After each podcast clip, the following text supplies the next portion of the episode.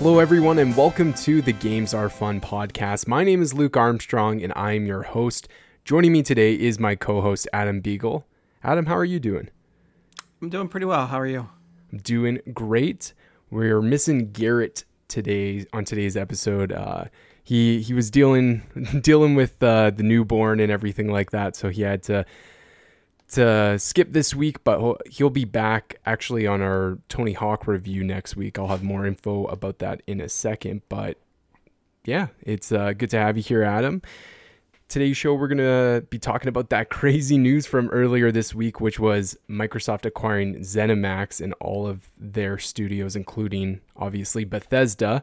And then we're going to talk about Amazon announcing their own gaming streaming service called Luna. And that was actually just announced this morning uh, on today's as time of this recording. So we're we're fresh on that news. So we're gonna share our thoughts surrounding that, and then we're gonna catch you up on what games we've been playing. We got some impressions of that Super Mario 3D All Stars that we can't wait to talk about. So that is what today's episode is looking like. But before we get to all that, we just wanted to remind you that Games Are Fun is a weekly podcast. Each week, Adam, Garrett, and myself join together to talk about video game news, trending industry topics, and give reviews on recent game releases. The podcast is available on your favorite podcast services such as Apple Podcasts, Google Podcasts, Spotify, and many more. Just search for Games Are Fun or Games Are Fun podcast on your podcast platform of choice. So, like I said, Tony Hawk review is coming next week. We finally found a time to record that. It's going to be uh, this Sunday. And so that episode is actually going to go up on Monday, September 28th. So unfortunately, we couldn't have Luke Lewis join from Lukewarm Games, but it's going to be Garrett and myself. I've beat the game. I don't think he quite has beat uh, the two campaigns through Pro Skater 1 and 2, but he he's played it enough to give some impressions. So we wanted to get that review episode because we've been promising that for a couple weeks, and so you can expect that, like I said, September 28th to pop on all the podcast services. And then one final note that I wanted to mention. Please check out my appearance on the Lukewarm Games podcast. I was a uh, friend of the show, Luke Lewis, who was on the our show, I think probably about a month ago now.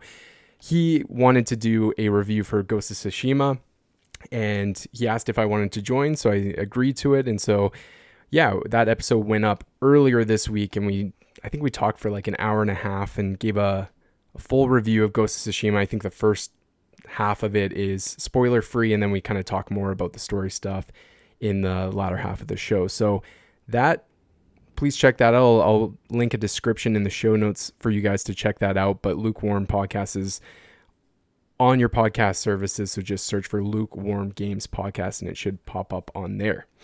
Today's show is brought to you by the Games Are Fun store, but we're going to tell you about that later. So let's jump into our very first topic. Now that we got all this housekeeping stuff out of the way, I'll turn it over to you, Adam. It's Monday earlier this week. You turn on your phone in the morning and you see Microsoft has acquired Bethesda. What was your immediate reaction to that? Uh, my first thought was Game Pass just got a whole lot better. yeah, no kidding, right? Yeah, that was that was the main takeaway. I mean, this is just an absolute uh, monumental acquisition and a and a major get for Xbox. So. Uh, good for them. It's it's very surprising. You know, there was a lot of rumors swirling around this this summer. Uh, you know, saying that Xbox was actually gonna uh, take up you know WB games and you know then that never came to pass. And now I guess this is kind of why that that you know the reasoning behind that is that they were working on on picking up this acquisition and getting Bethesda and all those studios. So um, yeah really really big news. Yeah it's funny because I've I heard on a couple other podcasts this week people talking about that Warner Brothers rumors that were floating around that you mentioned and it was so funny because people were talking about how they weren't sure if Microsoft could afford something like that or that that was a pretty big you would have to dish out a lot of cash for for you know Warner Brothers Interactive but they uh, they sure showed up when it came to paying for ZeniMax and all their studios because uh, they paid actually do I have it listed here? I think it was like seven point. Let me look it up. This article that I'm referencing doesn't have the actual cost, but I think it was like 7.3 billion or something. Yeah, like it was definitely a, it was it was over it was seven point something Yeah. billion, Yeah. which is just an insane amount of money. Yeah, like when for reference, oh sorry, yeah, 7.5 billion. So they purchased ZeniMax Media, which obviously has a collection of studios under them including uh, let's see here. We got Bethesda Softworks, Bethesda Game Studios, id Software, ZeniMax Online Studios, Arcane, Machine Games, Tango Gameworks, Alpha Dog, and Roundhouse Studios. So obviously studios like id, you got Doom, and then Bethesda is known for Fallout, Skyrim, uh, Tango Gameworks with their Evil Within, and their upcoming Tokyo Ghostwire. So they got like a crap ton of IPs out of this deal. So Not to mention, uh, don't forget Arcane with uh, you know, Dishonored. Dishonored and Deathloop coming up. So Yeah, which is interesting because speaking of, of, of Tango GameWorks with Ghostwire Tokyo and Arcane with their, is it? Yeah, Deathloop. Ar- Ar- Arcane is doing Deathloop, right? Yep. Okay, yeah. So it's interesting because, I, and this is obviously a topic of conversation in the the industry for the past week, but you know, we got that PlayStation press conference earlier this year showing Ghostwire Tokyo as well as Deathloop, and then it was announced that those were going to be exclusives, console exclusives to the PS5. I believe timed exclusives. yes, hmm And you know, none of those games are coming out this year, but they're going to be coming out next year and what's crazy is that they've confirmed that they're still holding up that part of the deal of making them, you know, exclusives for when they launch on PS5. So we literally are going to be living in a world where a two games technically owned by Microsoft are going to be exclusive to the the PlayStation, which is just crazy to think. Yeah. Like that that's something that I don't think anyone would have ever guessed, right? To think like if anyone was going to do it, it would it would be Xbox with seeing how they've this generation they've done things like porting games over to Nintendo Switch, right? Um, with some of their first party titles, but the fact that their their number one competitor, Sony and the PlayStation, is going to have a Microsoft owned IPs on there, it's pretty crazy to believe. So. Yeah, and it's if you think about it too, I wonder if if they're not too worried because you have to figure once that exclusive exclusivity ends, those games are more than likely going to be on Game Pass. Mm-hmm. So uh, uh, unless you're someone that's like, oh my god, I have to have this game day one, you know, n- having this knowledge that we have now, you know, it it kind of gives a reason to sort of hold off on getting those games right away unless you absolutely have to have it first thing. Um, because again, best value in gaming, uh, Game Pass, you'll be able to play those games for no extra cost. So Yeah, it's going to be interesting because, and, and we'll, we'll take the conversation in a bit here when we talk about exclusives because I'm interested in hearing what your your thoughts on that. Um, because they haven't they they've kind of tiptoed around uh, questions from the media in regards to well, what does this mean for these games and are they going to be exclusive to Xbox? But yeah, like we already have seen today we got that announcement earlier today that Doom Eternal, which launched earlier this year, is actually coming to Game Pass on October 1st. So one of their big huge titles, Doom Eternal, the sequel to, you know, Doom 2016, released this year is our like there's only a, you know, couple month gap in between and it's already going to be on Game Pass. And that's just kind of you know, that's that's just the beginning to think that games like Starfield, Elder Scrolls 6, um, you know, eventually I'm assuming Deathloop and Ghostwire Tokyo could make their way over onto that. You know, maybe future Fallout games. Uh, it's just crazy to think that you're now going to be able to play all those games into game uh, or on Game Pass day of launch, right? So, yeah, I just I I think this. So what I wanted to ask you is, in terms of exclusive exclusive uh, exclusivity, what do you think Microsoft is going to do when it comes to some of these titles? Do you think we're going to have a combination of, you know, some being multi-platform and then others being exclusive to just PC and Xbox, or do you think they're going to try and have all their games anywhere they can can be? What do you think about that?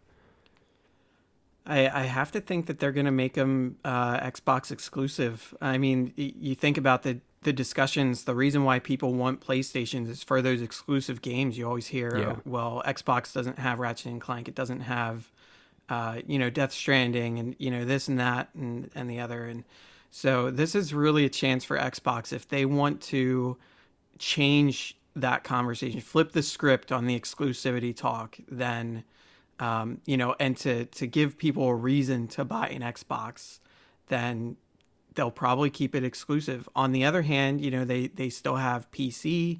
Um, we see that you know, sort of their main focus is getting people into Game Pass. So, you know, maybe as long as it's on Game Pass, maybe they don't care uh, mm-hmm. uh, if it's on another platform because it's still going to bring people into uh, Game Pass as as a platform. So I, I could really see it going either way.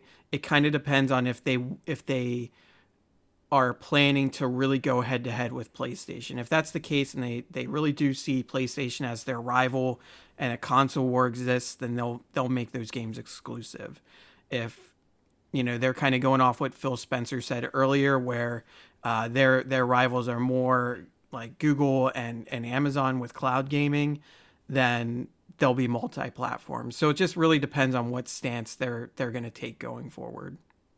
Yeah, either way you put it, I think they're definitely going to come out winning because yeah, if they do put these games on other consoles like PlayStation or Nintendo or whatever, you know, if you come across someone who even if they only own a PlayStation and they're like, "Well, I could spend, you know, 80 bucks, 70 bucks on this brand new title or I can literally I, I have my phone. I'm I could subscribe to Game Pass Ultimate and use their uh, cloud streaming to be able to access Game Pass games.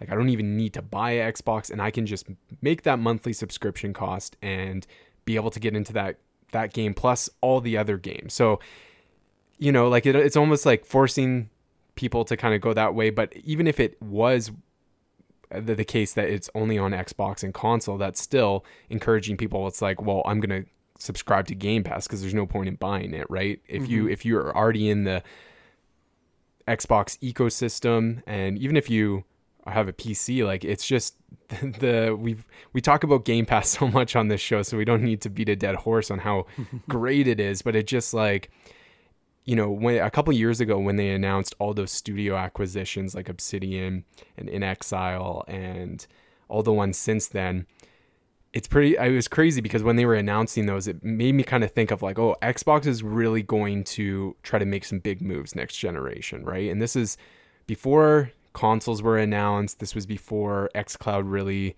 started gaining traction. They i think they had talked about it at this point. And the fact that they're going into this new generation with like everything set up, their foundation set up of like, we got your top tier console, the Xbox Series X. We have a you know a less powerful console that's more budget friendly. We have uh, this service where you can stream games from your Android devices as of right now. Probably more devices in in the future, like smart smart TV apps and everything like that and we have all these studios that we acquired. We have the initiative, a brand new studio that's supposed to make, I think they were quoted as like tri- quadruple A games, whatever that means. And then we also got this whole, one of the biggest third party studios. Like it's just, it's insane that they're, they're, starting this generation on such a high note with all those things I mentioned. Like it really is mind blowing.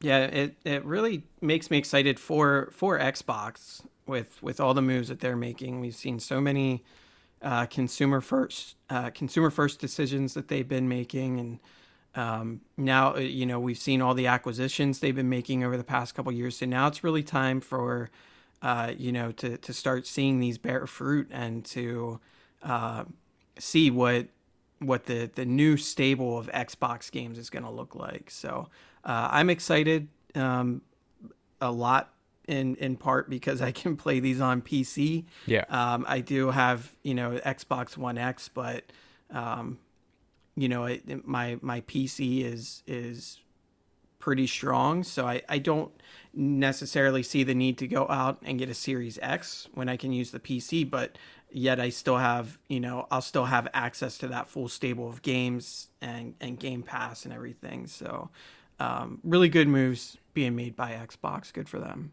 Yeah. And I mean, the, the fact that they dished out $7.5 billion is crazy, right?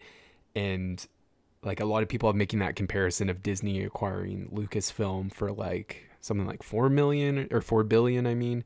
And so it just it just kind of gives you a reference to how much money like I know that we all know 7.5 billion is a lot of money, but you know, they they put that money up there and I think cuz they they know they can they can make that return through having these games developed, pushing people to subscribe to Game Pass Ultimate, which is their their big goal at the end of the day and you know, answer that question of making some exclusive games over there. And the fact that they they have all of these studios as well as all the other studios that they've acquired that, you know, when we talk about those other studios, a lot of those launched games within the last couple years. Some of them have announced their new titles like Obsidian announced that I think it's called Avowed or something like that. And so like they have all we we still don't know what exclusive Xbox could come up with this generation. They have a lot of firepower with all their studios. So, yeah, it's going to be really incredible to see how this unfolds, you know, leading into next gen. And, you know, I did want to briefly mention because pre orders for Xbox launched this week. And some of you might be wondering what's going on with us with Xbox. And because we've talked about it on the show before, but like you, you said, Adam, you have your PC that and you're going to be able to to play Xbox games through PC uh, Game Pass, and you know even just being a Game Pass Ultimate subscriber, like you'll be able to access those games on your Xbox One X if you wanted to, um, you know, or like I said through streaming and everything. I was really on the fence of pre-ordering the Xbox Series X because, like, I, I've had the last two Xbox consoles and I've been part of that ecosystem for a long time and you know I I it's just especially when pre-orders went live I was like man I really it's easy to just kind of fall into the trap of like I want to be like everyone else yeah. because everyone's getting their consoles and but I'm glad I kind of took a step back to kind of think things through logically and yeah I I think I've said this on the show but my plan is to take some money that I've already started saving and put that towards building my PC and then I'll be in the same boat as you. I have my PlayStation for the exclusives over there and for, you know, gaming in my living room and just hanging out. And then I'll have my PC for everything that comes to PC as well as all the Xbox games and I'll still have my Switch.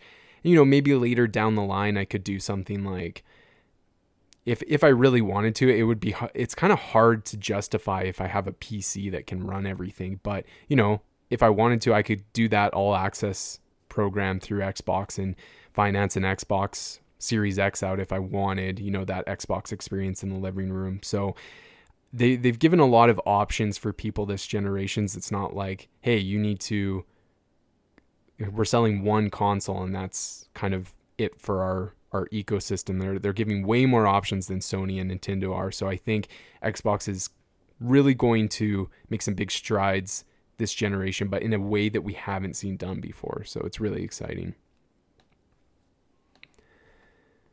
All right. So, yeah, big news from that front. We'll obviously have to look forward to. I should mention that the deal isn't like totally complete yet. I believe I read somewhere that um, leading into next at the to the end of this fiscal year to have that deal like finalized and everything like that. So um, but they wouldn't have gone out and done these big press releases if they weren't confident that it was pretty much set in stone, right? So, mm-hmm.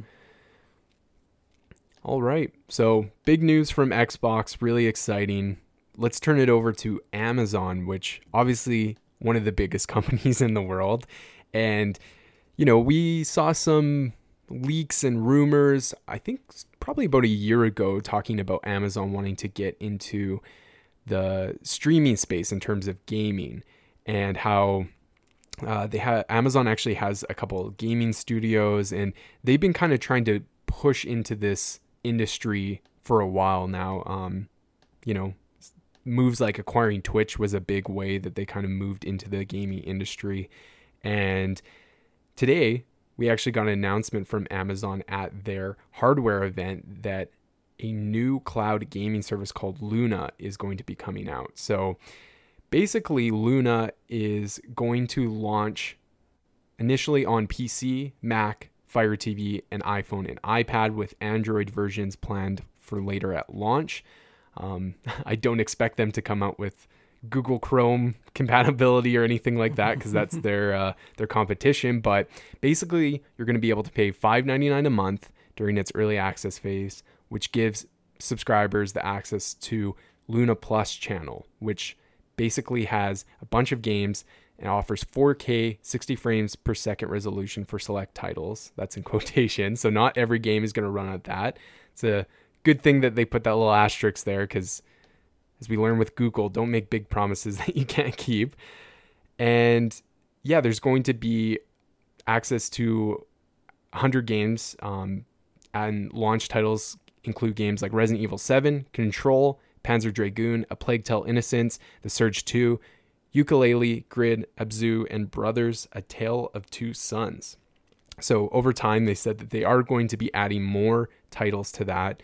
Um, they've already partnered with Ubisoft for a specific gaming channel. And so they describe that as players who subscribe to this channel will have access to their favorite Ubisoft titles in up to 4K resolution, mobile gameplay, and access to new titles when the channel launches, like Assassin's Creed Valhalla, Far Cry 6, and Immortals Phoenix Rising, the same day they release. This is the first of multiple Luna game channels in development where customers can play games from their favorite publishers and genres. So before I we talk about the controller and stuff, uh, what do you think of this? This is obviously some really big news. Um, we already have Google in the streaming space. We have Xbox in the streaming space. How do you think Amazon is gonna do when it comes to streaming video games? So uh, Amazon has, you know, uh, what almost limitless money to pretty much to do things at this point. Yeah. Um, so I mean, it's it, it, seems very obvious that this that this would be happening, but yet at the same time, now that it's announced, it's like, oh my gosh, like there is actually going to be an Amazon like gaming service, and Mm-hmm. uh, I think where this can kind of maybe stand out a little bit more from uh, Stadia is the fact that this is more of like a subscription service. Like this is more of a Netflix. Netflix Yeah. type s- service than what uh, Stadia is. Because with Stadia, sure you can you can either subscribe or not. Whereas if you subscribe to it, you get the free monthly games and everything. Whereas if you don't, you you have to literally purchase every game. But even with Stadia, like even if you pay for that subscription, most games you still have to pay To out pay, of pocket for. yeah, so you're you're kind of they're kind of double dipping there a little bit.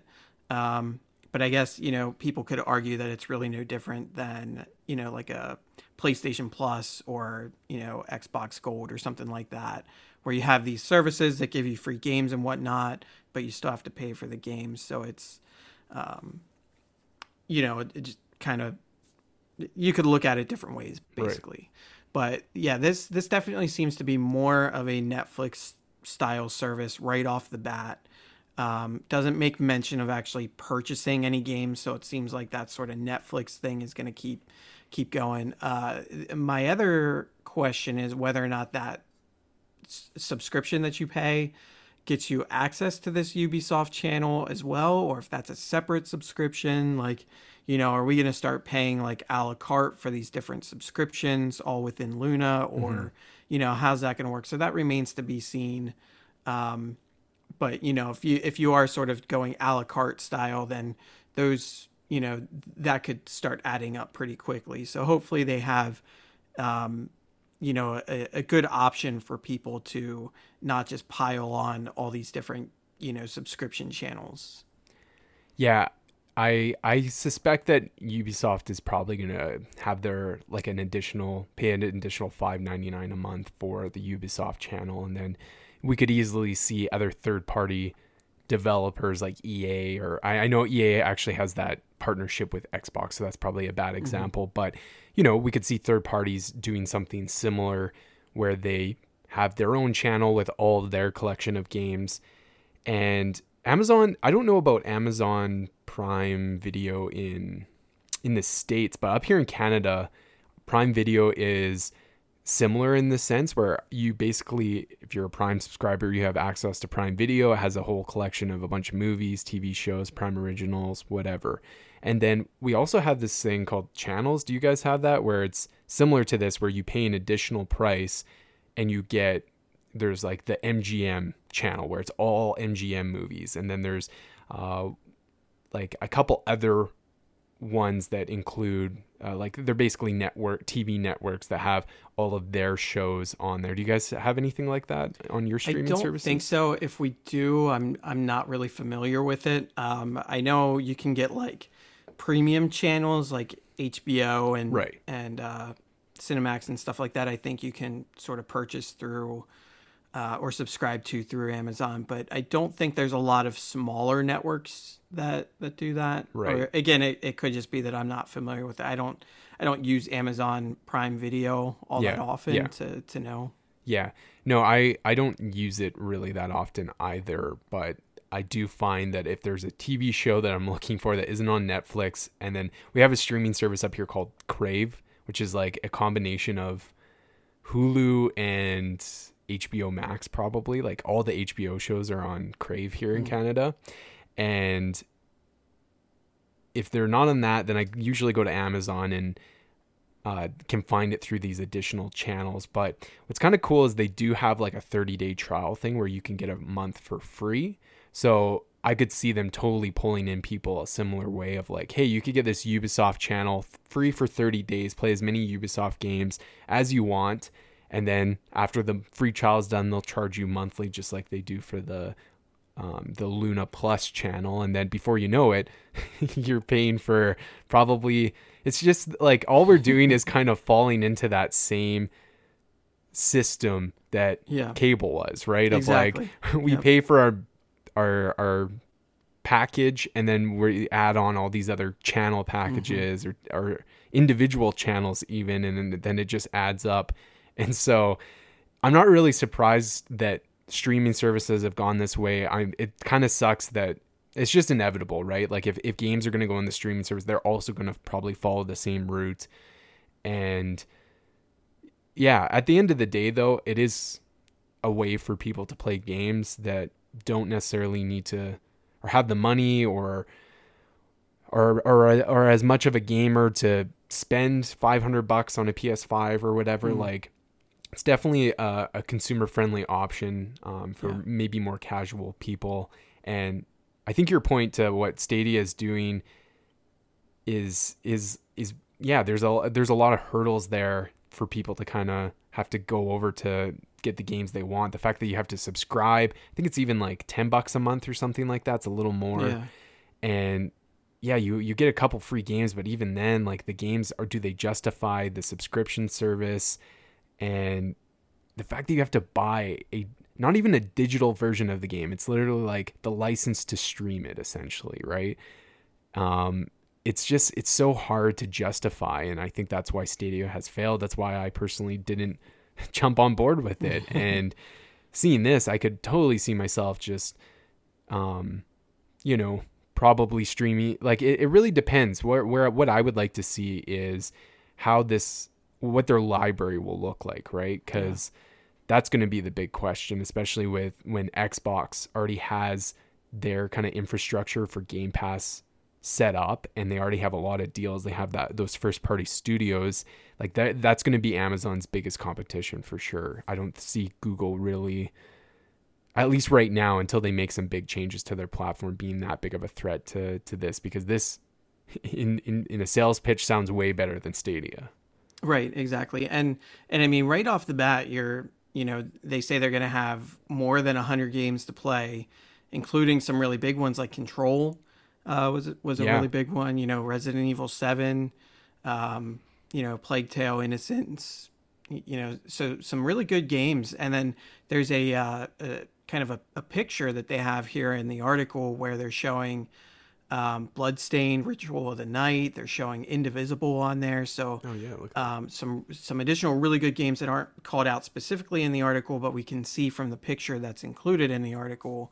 Um, and then you know, yeah, so we may have to pay for these these uh, you know quote unquote channels separately, but I mean that's a way to to right off the bat, you know, Assassin's Creed Valhalla, Far Cry 6, Immortals Fenyx Rising. So I mean those are games if you don't want to pay, you know, the 60 or 70 or however many dollars they're going to be, you know, starting next gen like you know, if if $5 is is your your buy-in your subscription, it's going to take, you know, what like a, a year before that ends up being the price of a full game. Yeah, so exactly. I mean, um, you know, and I, I, guess between the two, like if you're paying for them separately, like five or six for uh, Luna itself, and then five or six for Ubisoft, then like yeah, it ends up being a, a bit more. But uh, you know, there's no contracts, I'm sure, with these, so you could always just jump in and jump out mm-hmm. when when games come up that really interest you. I mean, Immortals Fenyx Rising, like right there, I'm very interested in the game, but like I've called it before, what a, uh, like a dis- discount Breath of the Wild, right, uh, or dollar store Breath of the yeah, Wild, yeah. like. Um, you know, it's maybe not something I want to pay full price for, but uh, if I can just pay a couple bucks, you know, get a month of this this streaming service and, and play through it, and you know that might be a, a pretty viable option. So mm-hmm uh, there's definitely you know just just having different options available is is a really big uh, is a really big thing for for the gaming community at large. Yeah, no, absolutely. Will be and like once what because it, it's crazy to think of how that like yeah that just trying to justify purchasing a game nowadays is pretty difficult right like unless it's it's usually the first party PlayStation and Sony games um, that are are the day one buys for me. Other than that, I usually wait for sales and stuff like that, or even if there's no confer- confirmation that it is coming to a streaming service, I'm always like, oh, maybe that one will come to Game Pass. So maybe I'll. Mm. I hmm. don't want to play it that much but there's a chance, right? And I, I kind of had that idea with Doom well before they announced that they were gonna acquire Bethesda and all that. And sure enough, it's coming, right? So like, I could see people. I, there's more and more people doing that type of thing, and so I think it's good for the consumer because, like you said, you would have to, like, for even if you include all the channels and add those all up, and sure it's a lot of money in if you over the course of a year, but it's still way less if you bought games brand new. And you're going to have mm-hmm. especially if you have multiple channels like you're going to have hundreds and hundreds and hundreds of games. And so it's yeah i i knew when netflix really started getting big like we were all kind of talking about like when will the netflix of gaming come out? And i feel like we we've already gotten there with Game Pass, but we're going to start seeing it really solidify. And I think that this generation is all going to be about, you know, getting games to the consumers through through ways of streaming because it, it's cheaper and you know we we live in a an era of wanting to consume as much content as possible right whether it's movies or tv shows or games so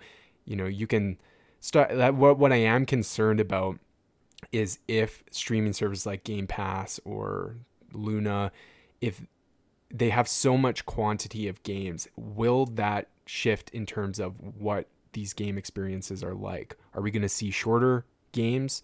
Are we going to see less polished games?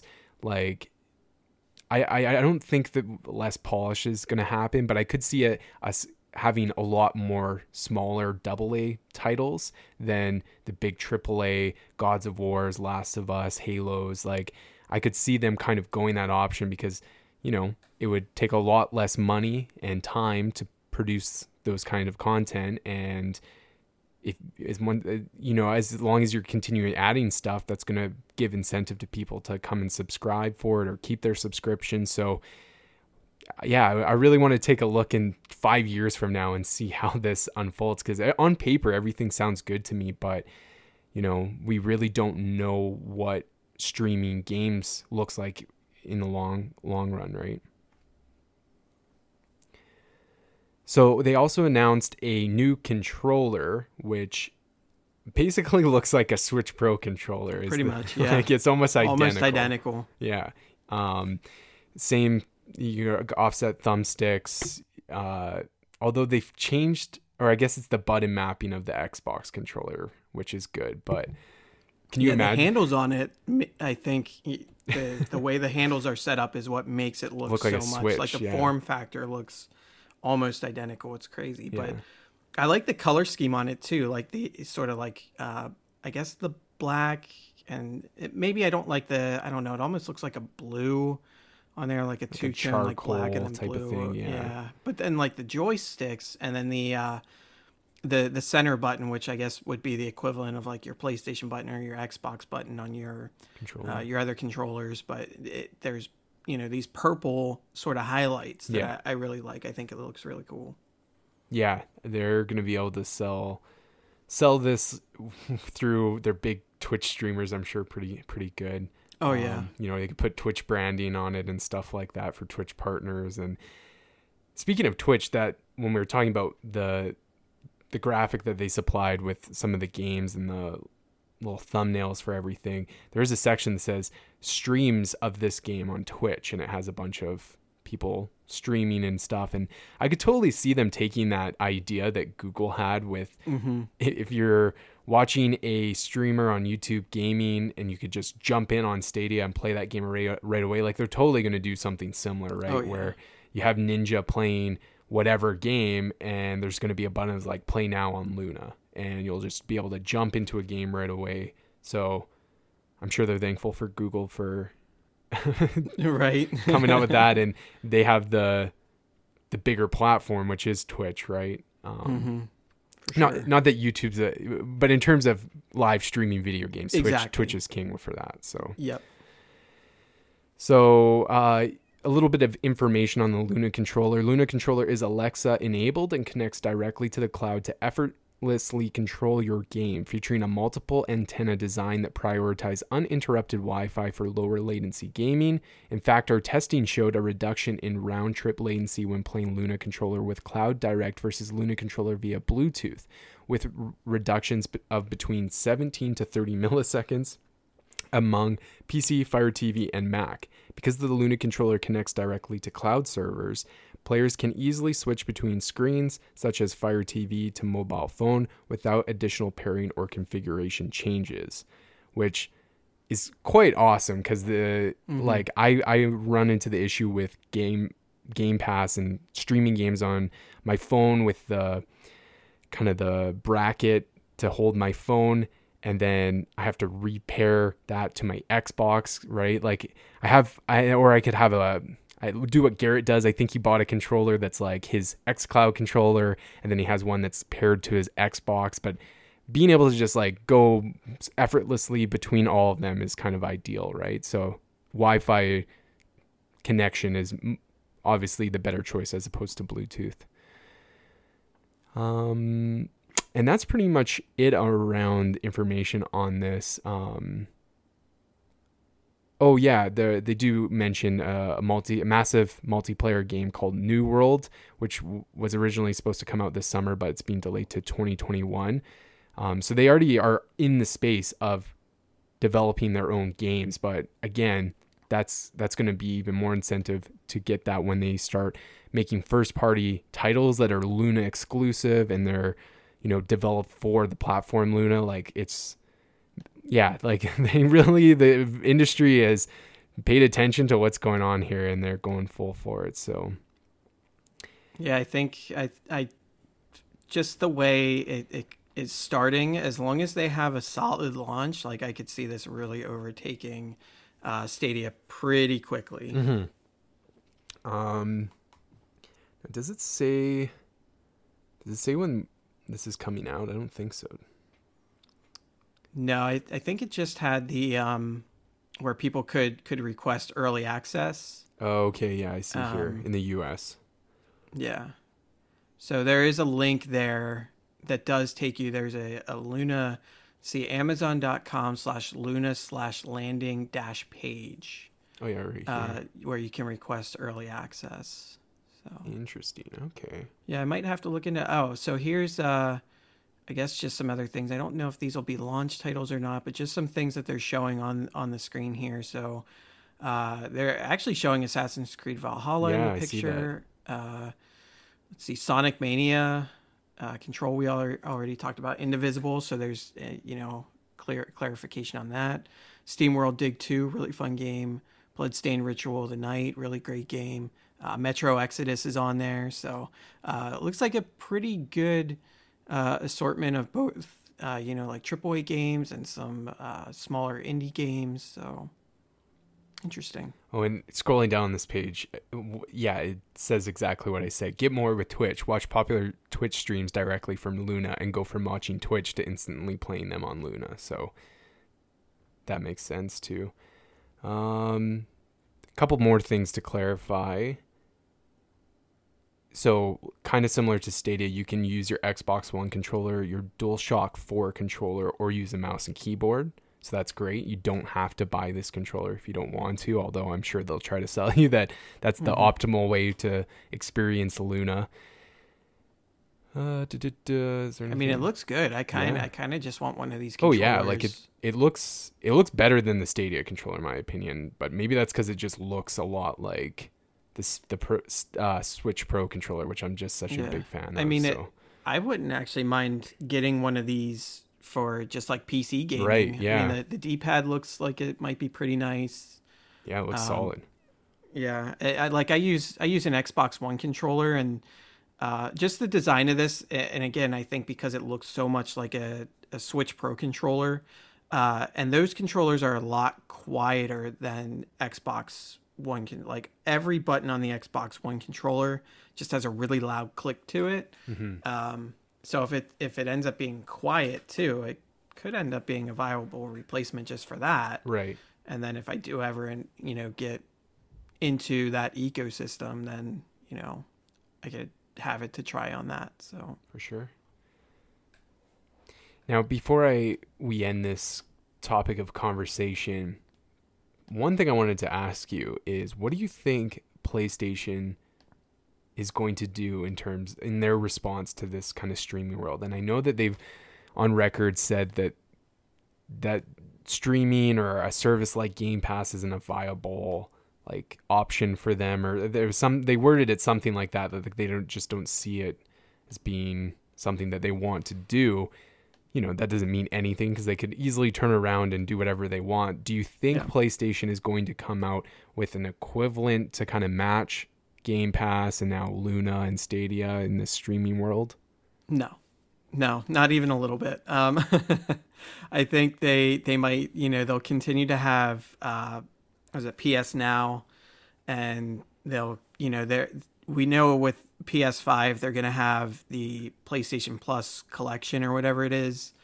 and I think that's as good as it's gonna get. Um, right now, because of all their ex- exclusives and and things like that, and because of how big their their user base is, I think they have no interest in in essentially giving out their games for free. I think they're just gonna, um, not that they're free because you pay, you know, you obviously pay a subscription, but Right.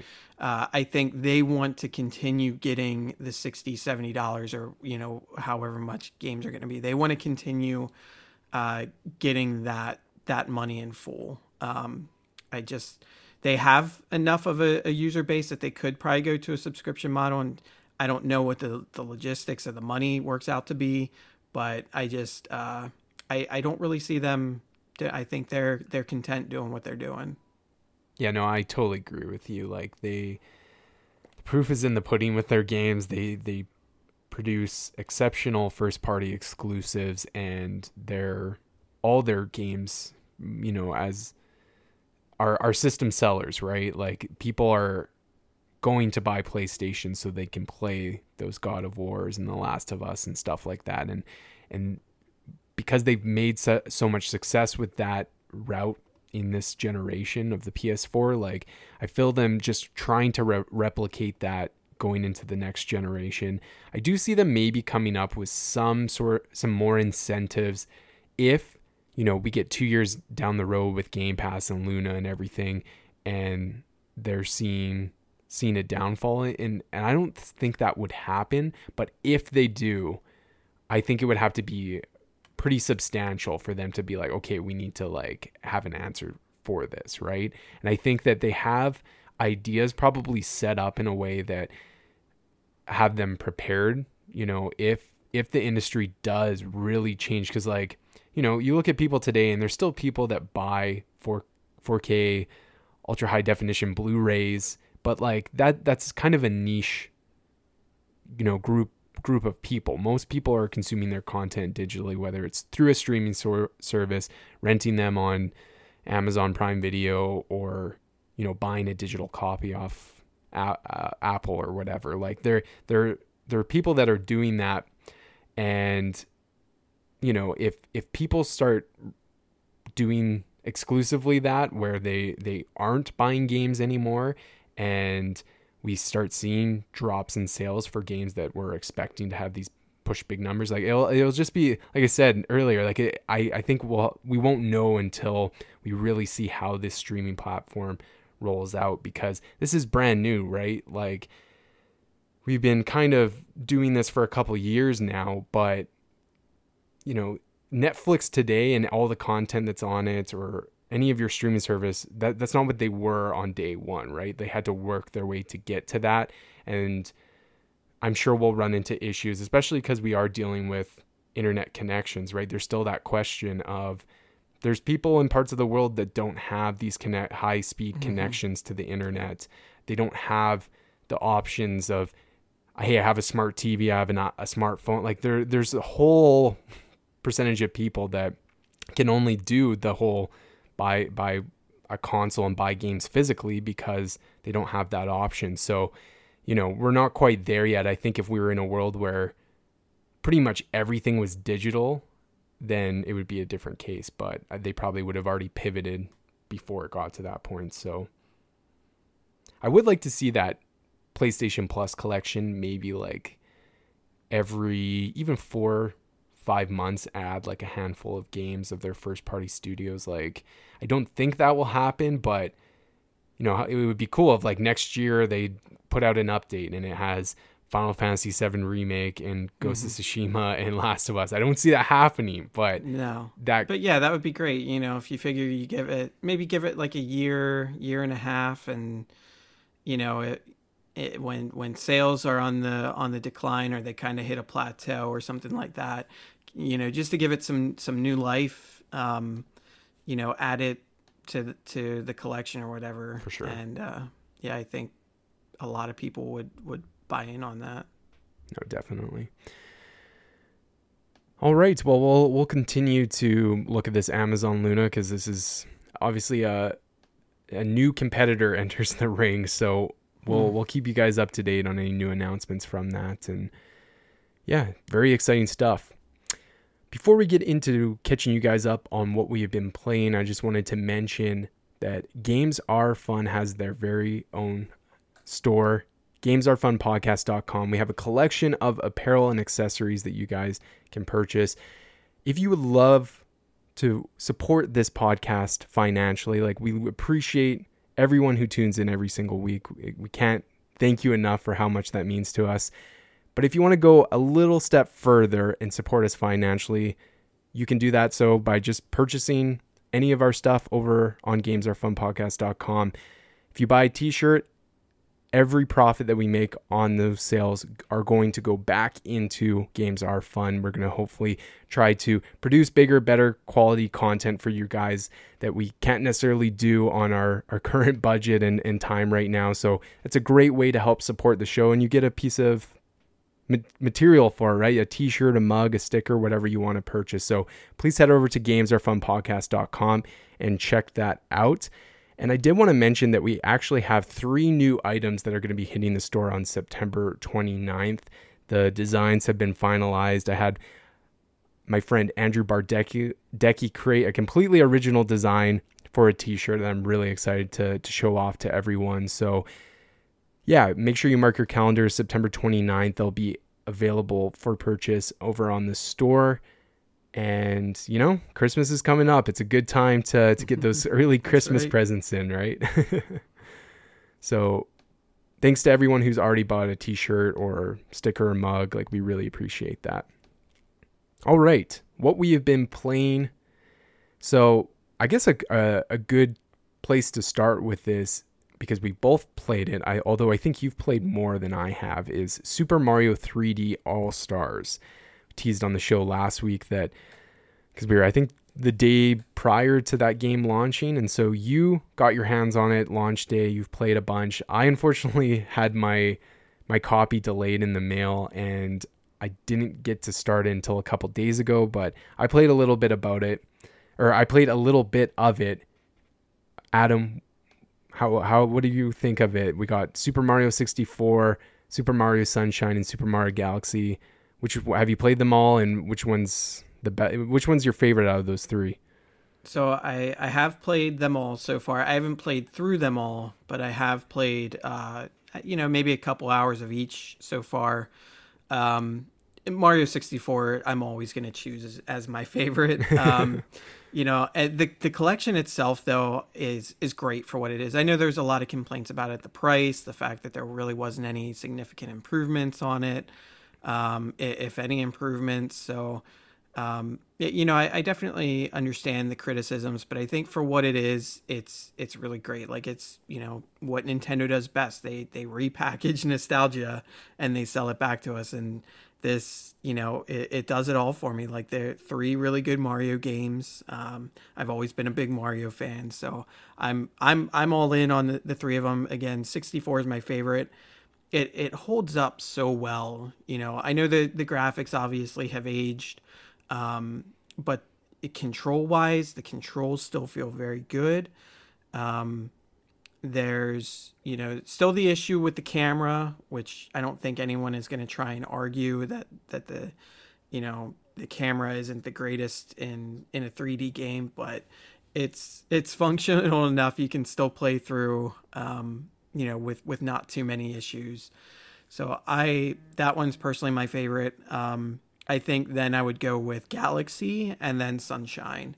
Uh, Sunshine is uh, it's good, but I I have my my beef as far as the uh, as far as some of the controlling goes. It feels a little slow compared to the others. They they still have they've created uh, you know kind of fun worlds to explore, but it also kind of feels like there's not a lot in it. Um, like there could maybe you know it seemed like Mario 64 kind of utilized their level designs a little bit better than what Sunshine does.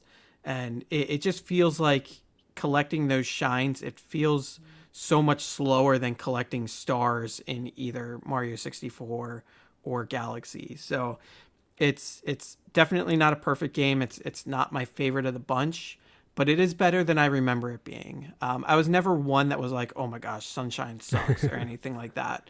Uh, but it, it, was it was never one of my favorite Mario games. But it, it is better than than I remember it being. Um, which is good because I did like the game, but now I, you know, it, it's maybe the difference of me feeling like it was a good Mario game to now thinking it's a really good Mario game. Um, maybe not quite great Mario game, but really good. Uh, but for me, Galaxy really made the most uh, the most significant impact because previously you you had motion controls and you're mm. really tied into those motion controls. Being able to play Galaxy on a pro controller feels so good. And that just really elevates the experience for me. I, I really like what they did with that. And it's such a fun game, too. I think my only issue with that is that it's a little bit more linear than the other two games. You don't get these big sandbox worlds that you can kind of play around with and explore at your own leisure and, and, uh, you know, collect stars out of order, things like that. Um, so yeah, it, it's it's a little bit more linear and structured than what you get out of the other two games, but it just feels so good to play. Um, and and I can't wait to play more. I'm just really enjoying them. That's awesome. Yeah, I think I said on last week's show that I not super familiar with 3D Mario games because I just didn't own like I had a Nintendo. I shouldn't say that because I technically had every Nintendo console at some point, kind of, besides the Wii U. Um, but I, I rented a lot of games for Nintendo 64, so I just missed out on Super Mario 64. Now I had played a couple hours of it back in the day. I did play a couple hours of Sunshine on my sister's GameCube way back in the day. And I also played a couple hours on, I think at my friend's place, he had Galaxy for the Wii. So I've played a little bit of each of these games, but Odyssey is really my only exposure to 3D Mario platforming games. And I loved that game because obviously what's not to love with it? It yeah. was it was an exceptional game. So it's interesting for me going into these games having only played that one and now I, I'm kind of in the mindset of knowing that all these are kind of, you know, iterations of the previous games and they've expanded things and learned things. So I didn't want to go backwards. I, I, did start with Super Mario 64. I played a couple hours of it. I did notice those things, like you said, the camera. I felt like Mario controlling felt a little weird to me. Like he felt like he was not as responsive as I kind of expected him to be. But again, it's it could just be me having that eh, kind of instinct of how how he's going to react to my my analog control from Odyssey, you know, using the Switch Pro controller to to this. Maybe that was messing with my mind a little bit. I don't know, but I'm sure if I played Zelda Ocarina of Time, straight port with a Switch controller, it's going to feel a little weird than you know having played it on a Nintendo 64 controller or something like now, that. Now, are you are you playing this with the Pro controller, or are you Okay. Yeah. Yeah, because I noticed when I was playing handheld with the Joy Cons, it didn't feel great. When I mm, moved over to the Pro controller, I felt like it controlled a lot better. Yeah. So I like. Don't get me wrong. It's not that it doesn't control good or anything like that. It's just it's not as quick and snappy as I kind of was. Mm, ex- okay. I think my mind was expecting. So once I kind of adjusted to how the game controls and how the camera moves and realizing that I don't need to move the camera unless it's for something that I can't see, I started kind of be I became a lot more comfortable playing it and you know, I I should say that I'm just terrible at 3D platforms to begin with. Like my perception of like trying to jump on something no matter what the camera angle is is always just like I usually overshoot it or I'm you know that's why i love platformers where there's a clear shadow underneath your character so i can kind of use that as a reference of where i'm going to land but i'm just i'm not super super precise when it comes to jumping on you know moving platforms and stuff like that so you know i think there's a lack of skill on my part i'm sure playing these games but yeah i, I really liked it and it looked great um you know there's some i guess this is like an emulation of a game. Mm-hmm. It's not even a, a, real port per se, right? Um, which Garrett was talking about on our group chat. So, it, but in terms of that running emula- emulation, like it looks really solid. Um, I do wish they could have kind of like had an option to. I know that the original way is to play in that aspect ratio, but you know, there there's lots of things that this collection could have included. And I think things like giving Mario 64 an option to change controls or um, you know uh, giving more accessibility options making it so that you could go 16 by 9 if you wanted to. Like i think those are all little features that they could have sprinkled in there that they just didn't which is unfortunate. But it doesn't take away from the the overall game which is obviously the the important part. So i did play a couple hours of Sunshine, and I did kind of have a, a, more fun time with that.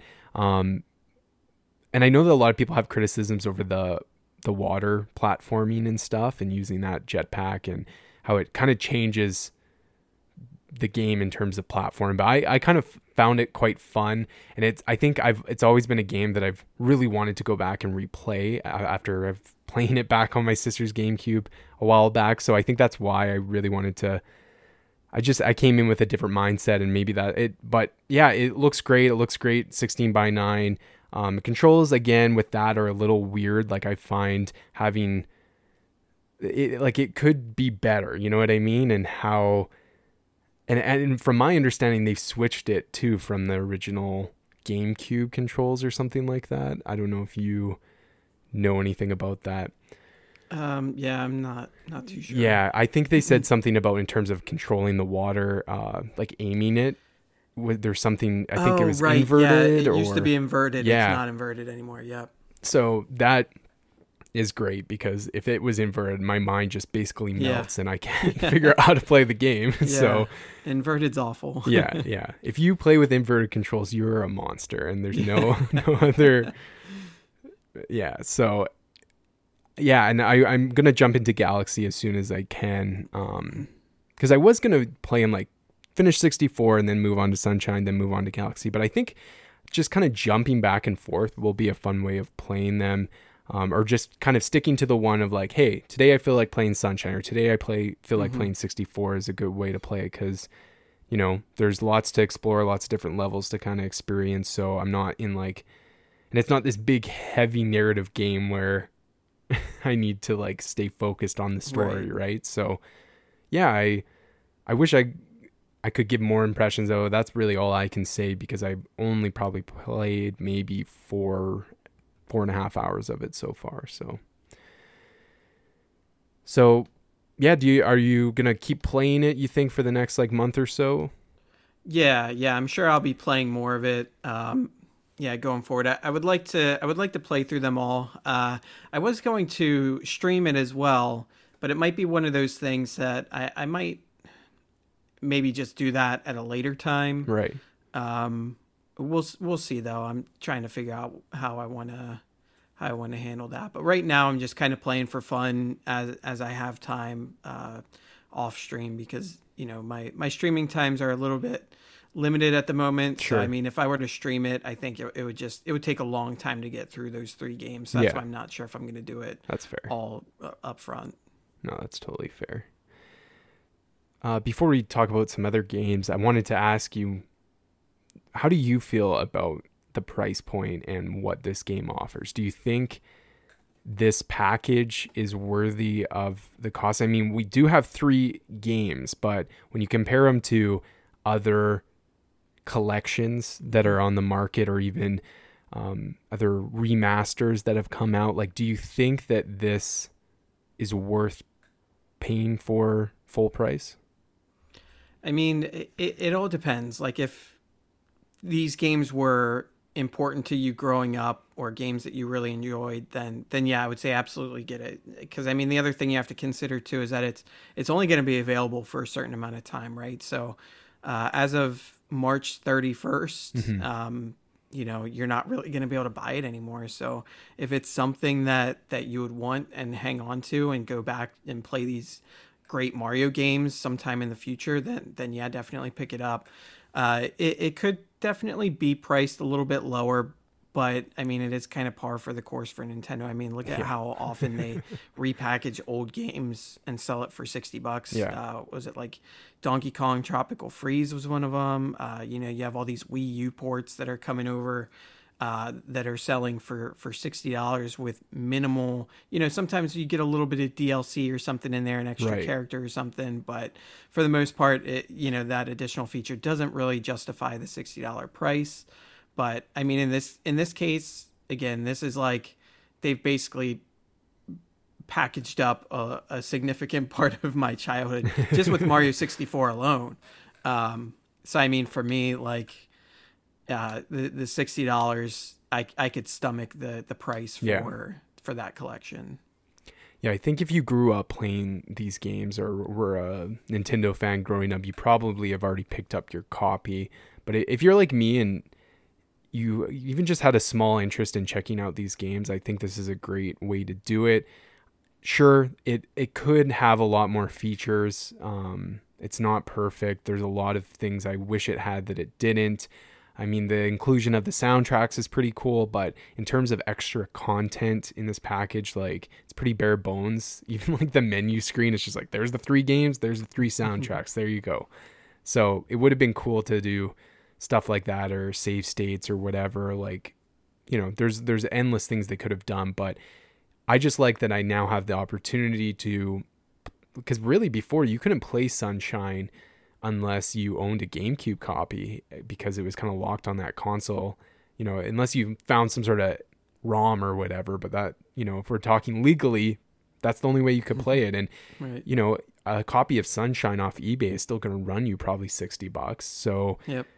and you know you here you get a, a bit of a more optimized experience and it's also included with two other games. I mean i'm not saying sunshine is the center of attention but you know the um you you could like you said talk about Wii uh with the motion controls with galaxy and how if now you can play this game in a much better way with using that pro controller. So i think it yeah, it definitely you should get on it if you haven't bought it already, just because it is limited, and then you'll have those games, right? I'm I'm not in the mindset of like I need to beat all these games before PS5 comes because I like I just have these Mario games and they're going to be a great way of, you know, when I want to play something a little bit more casual, a little bit more laid back, and yeah, I'm just glad that I have access to them now.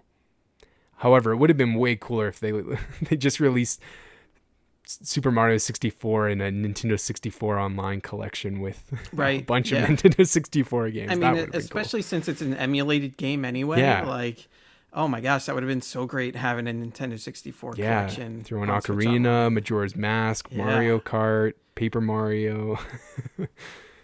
would have been cool, but Oh, it'd been great. Still still possible but i don't know. Mhm. nintendo can basically do whatever they want. That's the, at the end of the day you can complain all you want about this package and how much it costs. You still bought it. We, we still bought it. Nintendo fans are still bought will always still buy like they they got you in the palm of their hands and uh and you're probably not going to try and escape anytime soon so. So I before I turn it over to you, Adam, to talk about a couple games, I am just going to mention that last week I said I was playing through Batman Arkham Asylum because I had this urge to kind of revisit that game, and I actually roll credits today. So it's a lot shorter of a game than I remember. It's only like ten to twelve hours or something like that, and the game is really fun. It's showing its age a little bit uh, in terms of the game design it feels like th- this Arkham Asylum. Remember, like being able to kind of explore it and it feeling pretty big, because you know it gives you the option to kind of go wherever you want, while also kind of being linear and kind of pushing you in a certain direction. Um, and I'm glad that it did that because that was the one thing I, I, I I'm just gonna start Arkham City, but that was the one hard thing I had about Arkham is that I going from Asylum where it was more linear to City where there's side missions and a more open world to kind of experience things. It's like I I, I just think I it'll be I think now I'm in the opposite mindset where I'm kind of uh, glad that I'm gonna be opened up and kind of play the game how I want to play because that's how more modern games are played now. So it's definitely it's in its game design it, it seems typical of what came out in 2009 so you know that wasn't the best for the experience but that game's really solid. Like it still stands up as you know a really solid video game as well as a really you know one of the best video, superhero video games. And yeah there's so many moments i forgot about in that game. Like the whole scarecrow stuff is awesome. Mhm. i forgot Yeah. about that. Um, just like the the amount of enemies poison ivy harley quinn um, killer croc. Like i forgot about all these boss battles bane. Like there there were some cool moments that i remember being like oh i remember playing this. So it was kind of fun taking a trip down memory lane with that game because i remember just playing it back in 2009 and absolutely loving it. Can't say that i absolutely love it anymore but it it is a really good game and i'm really excited to continue my my batman playthroughs with uh, arkham city arkham knight and then hopefully get prepared for those uh, dc games next year. So yeah it's been been fun. I, I just booted up arkham city before recording and yeah we'll, we'll see if I, I hang on to that one or not but i really don't have that many games to play right now. So i'm just kind of playing whatever i want until Mhm. you know P- ps5 hits and cyberpunk hits. So that's that's really all i've been playing is mario and batman but uh, you've been playing a a game that's been talked about all over Twitter. I'm hearing it's game of the year contender, Hades, that just Yeah. came out on Switch. So w- give me your thoughts. Yeah, so uh, so I actually played this when it when it was in early access. Uh, so apparently the last time I had played it was back in like March or February. So I mean it, it was way earlier on in the year.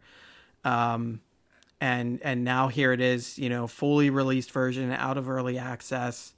Uh, everyone has started playing it again, and um, yeah, so it, it's it's basically all anyone's talking about at this point. and it's it's such a good game. It's it is you know one of the most perfect roguelike games you you can possibly find at the moment. Um, I will say it definitely feels easier than than I remember playing back when I played it in like March February. Um yeah so i i don't know. There's a lot of new additions there. There's some new weapons. There's some new uh characters that kind of give you uh you know there, there's a more wide variety of powers that you can get in your in your runs like upgrades that you can get in your runs uh, which which maybe contribute to that that feeling of it being easier. I also think that some of the rooms that you go into maybe have been uh, dialed back a little bit because I feel like in the the first world was was extremely difficult in early access. And I don't know if that's just because there was less content, they were trying to make things more difficult, or if they found that it was just a little a little too difficult and they had to had to tone it down some. Uh, either way, it definitely does feel a little toned down, but it's fine because you know I've been able to make some some good progression in the game. Um, haven't haven't beaten it yet, but I feel like they've it, it feels beatable without being too easy. Um, but there's just there's so much lore in the game. Uh, you know now, especially from when I played it before.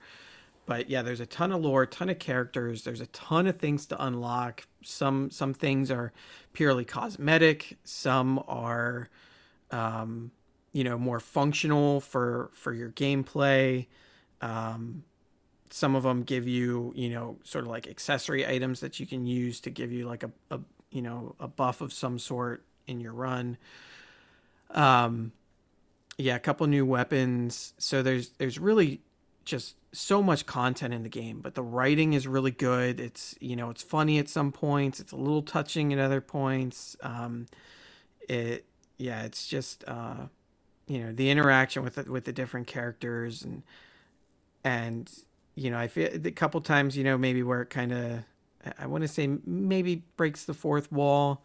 Um, but yeah, it, it's just enjoyable all around. Like it, it totally makes sense why why everybody's just uh, gushing about this game. It's it's so much fun. It's like I said, it's it's about as perfect uh, of a of a roguelite as as you can get at this point. So Awesome. Well, that's that's solid. I, I really want to pick it up because everyone's been going on about it, and yeah, I I'm just trying to I'm sa- trying to save a little money with with everything mm. coming up with the PS5 and some games Yeah. and stuff. But I'm definitely gonna play it. So yeah, it, it's not. It seems like a game that.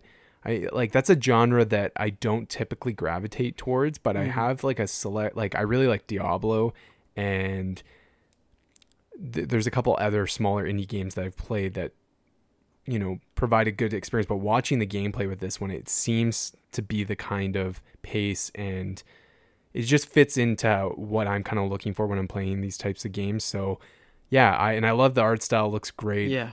Oh my gosh, yeah, the art style and animations are just insane. It, Yeah. they're so good. they really stand out for sure that's awesome Garrett also got a chance to check out this game of course couldn't make the show this week but I'm sure next week he'll well we'll talk about it a little bit more um because I'm, I'm sure you're gonna keep playing it and Oh yeah.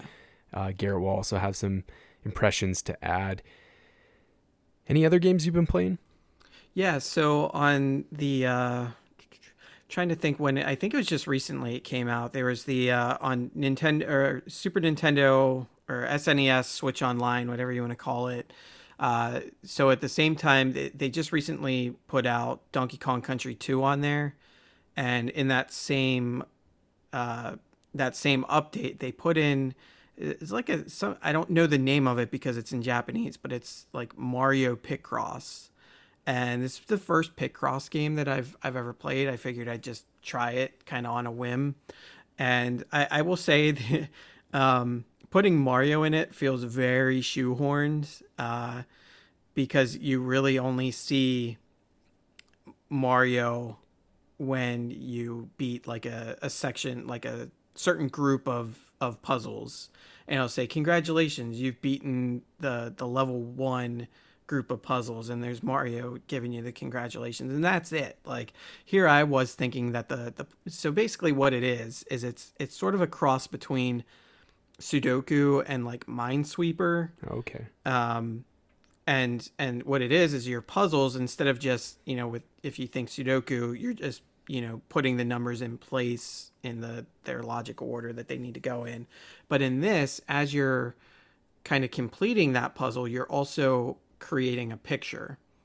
And so my thinking was that when you uncover all these panels and you finish the puzzle, you're going to get a picture of like a Mario character or, you know, mushroom or firefly or something right. like that, something Mario related. And there's none of that. It's just basic, basic stuff. And, it, and it's an old game. So you're getting really old, like, uh, like there one of them was a, a save icon you know like the little oh, old yeah. school floppy disk. So like nobody knows like what people, that is yeah. Yeah nobody knows what that is unless you grew up with it right? Yeah. And then there's like a super old looking like satellite dish was another oh one. oh, gosh that's um, hilarious. um, so there's r- some really dated pictures that that you uncover in there. Now there is so i'm kind of playing through like the normal mode i guess you could call it. There is like a separate mode which is kind of like a hard mode, I guess, and and it's it's Wario instead of mm, Mario. Okay. And those ones are a little harder. There's not as many. Um, there there's certain things when you play through like the Mario puzzles that, uh, kind of. I don't want to say give you hints, but kind of like it sort of lets you know when you make a mistake and and things like that whereas the wario one doesn't. Like you're just playing all off of like you got to get it right otherwise your your entire puzzle is going to be borked. So i don't know if maybe somewhere down the line in that maybe there's some mario pictures. I'm kind of doubting it at this point um, but i am a little bummed about that. But i gotta say like i'm not really like a puzzle guy but i'm really really enjoying my time with this game and it kind of makes me want to play you know other Picross games. Right. just because you know maybe you know something a little bit more modern in that that you know franchise or that genre. So uh, I might might look into finding something. It's just something very relaxing to just kind of sit down and and, and play and I guess kind of uh, you know uh, st- stimulate your brain. I suppose make you think.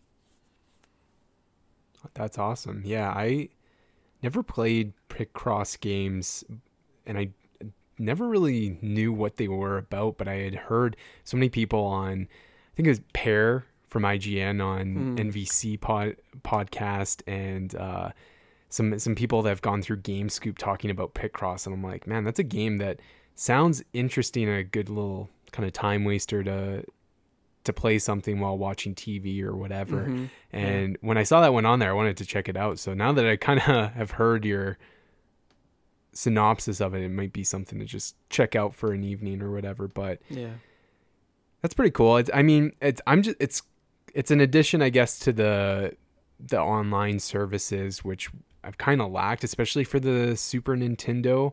I mean, it would have been cooler if we got Chrono Trigger or oh, yeah. something Chrono like that. Chrono Trigger, but... Super Mario RPG, yeah. Final Fantasy three. Yeah. Come, on, Come on, Nintendo. Exactly, but make it happen. I mean, I mean, those are all Square games. They're not Nintendo sure, games. I'm sure there's licensing and stuff. Yeah, make it happen, Nintendo. Make it happen. You can do it. Yeah, we love we love Picross, but come on. yeah, right. yeah. Well, cool. That's awesome. Any other games that you wanted to mention, or were those it? Uh, that's about it. I've been playing some more Spelunky, uh, which is which is fun. Nice. You know, still still really enjoying that. Uh, I prob I think I'm probably gonna double dip on that when it comes to PC.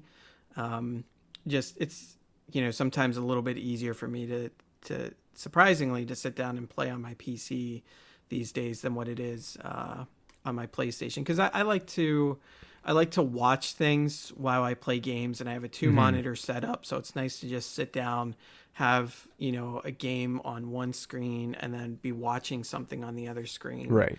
And that's a really good game to do that with. Like you do have to, you really have to pay attention to what you're doing in the game, but it also lends itself well to you know listening to something or mm-hmm. having something on the other screen. So cool. But yeah, that game's dope. Awesome. That's great. All right. Let's move on to question of the week. This is where we ask you guys a question every single episode. You answer, and then we read your responses on the following episode. So last week, I asked you guys uh, let's pull it up here. Now that we know all the details about next gen console release date slash price, which console are you planning on getting? So over on Twitter, we have Danny at MadHatter1138 underscore says, I'll get a PS5, but probably after the new year. And then at BJ Bernardo 10 says, the Xbox Series S. It's the cheaper version, don't need 4K, and I've gone all digital anyways. It might change when we find out how much the Seagate SD card is, which I didn't include in this uh, today's show, but that is something that was revealed today. And those Seagate proprietary cards that expand your storage on the Xbox are not cheap, which no one really expected them to be super budget friendly, but they're I think it was like three hundred dollars or something like that, or it was like oh, wow. three twenty Australian, so maybe closer mm. to like two fifty to three hundred American, I would say.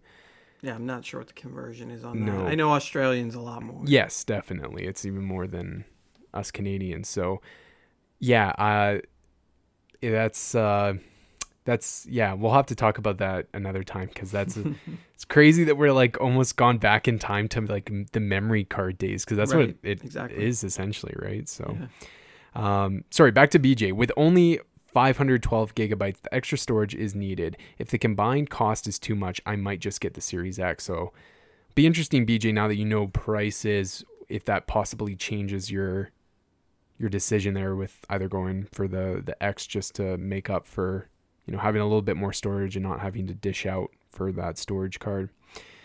Then we have at Bush League Gaming, uh, they say PS5 pre order is locked, which is great to hear. Our friend Luke Lewis at Lukewarm Lewis basically just put a GIF of the PS5 and heart eye emoji. and then we got at LPXDC says not now, but a PS5 late last or late next year. And then we also post this question over on our Discord server, which you can join if you just go to invite.gg slash games are fun. And your brother Steven says, uh, let me bring it up. It closed off again. God damn it. uh. I will more than likely get the PS5 about three months after release. I don't need this pre order and holiday season nonsense. I'll stick with the Xbox Game Pass for PC until it's insufficient to play certain certain titles. But with the new Halo and Fable coming to it at release, it is going to hold me over for a little while. So kind of a variety of answers there, lots of PS5s, but uh, you know, we only got a couple people that got their pre-orders. Of this. It looks like some people are waiting, like your brother and some others on Twitter. You obviously know our answers to this question. We both mm. got our, our PS5s pre-ordered. I got the all digital. You got the the one with the disc drive, and then you got your your your PC. Mm-hmm. I'm aiming for a PC, uh, especially now that we got those 3080s. I'm I'm really looking forward to saving oh up gosh, a little yeah. more cost to they are impossible to find right now. I've actually been hoping to get one for myself, and it's just.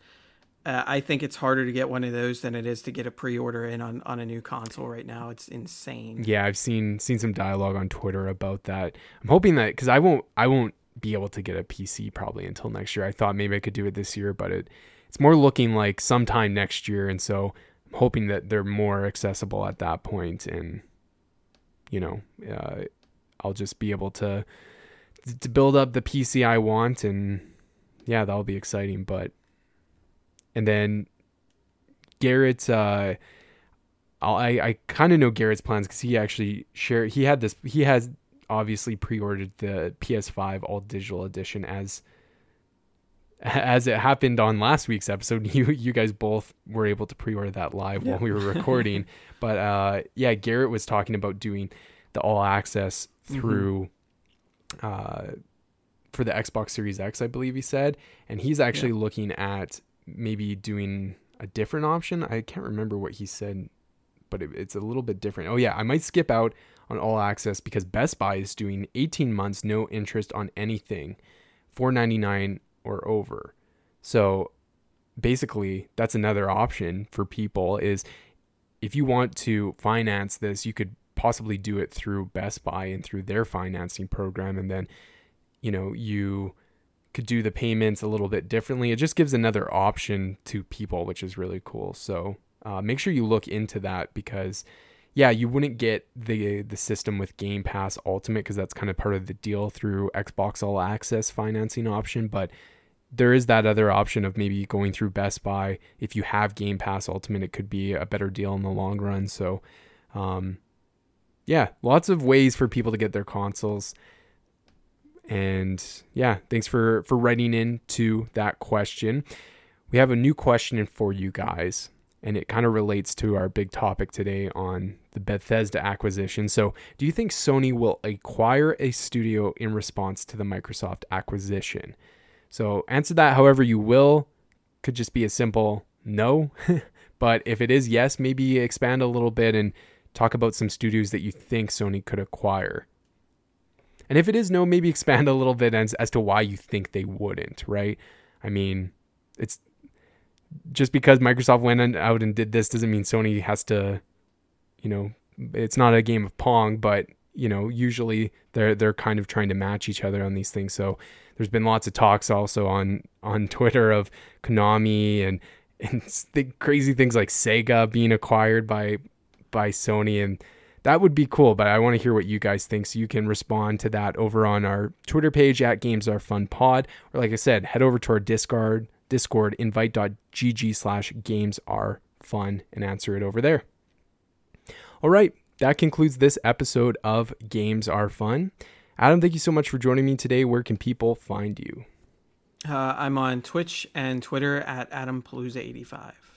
Awesome. You can follow me on Twitter at Luke Allen Arm. Like I said, follow the show on Twitter at Games Are Fun Pod, Instagram at Games Are Fun Pod, Facebook.com slash Games Are Fun, and again, Discord is invite.gg slash Games Are Fun. If you're lazy though, all the links for that is in this episode's description. If you want to send us any emails, you can do so by e- emailing us at contact at gamesarefunpodcast.com. All right, that concludes this episode of Games Are Fun. Thank you so much for listening, and we will talk to you all next week.